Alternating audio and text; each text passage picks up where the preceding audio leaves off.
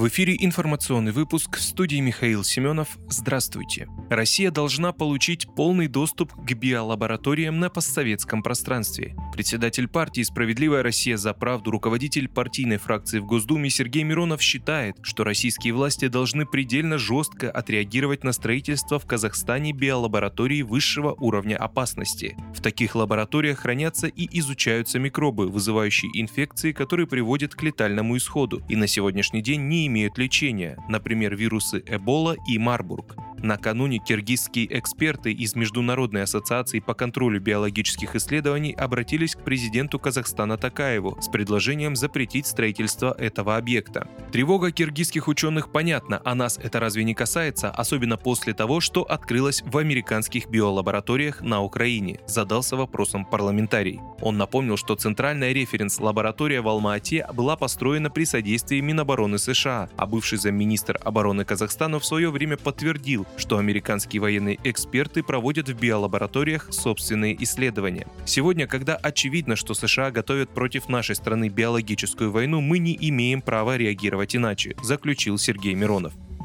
Глава департамента аэрофлота арестован по делу о мошенничестве. Директор департамента планирования парка развития воздушных судов аэрофлота Михаил Минаев арестован по делу о мошенничестве в особо крупном размере. Об этом сообщил известиям источник, близкий к авиакомпании в среду 15 июня. Источник пояснил, что Минаев арестован в связи с подписанными ранее контрактами перевозчика. Его обвиняют в особо крупном мошенничестве. Меру пресечения избрал Хорошовский суд Москвы. Обвиняемый уже обжаловал данное решение. Департамент планирования планирования парка развития воздушных судов отвечает за покупку и лизинг самолетов.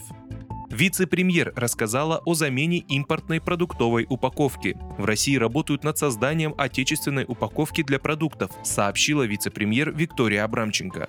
Она уточнила, что после ухода иностранных компаний и технологий сейчас необходимо решить вопрос с асептической упаковкой. Может быть, не будет той красивой белой упаковки, привычной глазу, она будет серой, как мы ее называем, экологичной, но она будет наша, отечественная, пояснила вице-премьер. При этом она заверила, что замена упаковки никак не повлияет на качество и безопасность содержимого. Пока идет эксперимент, трудно оценить, насколько сопоставима стоимость отечественной упаковки с иностранной, но в серийное производство ее выпуск планируется уже в этом году, добавила вице-премьер.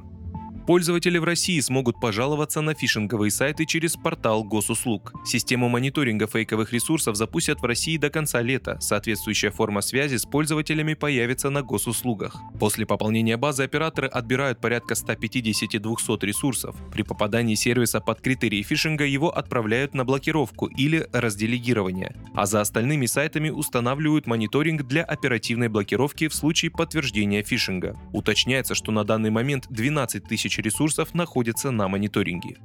Вы слушали информационный выпуск. Оставайтесь на справедливом радио.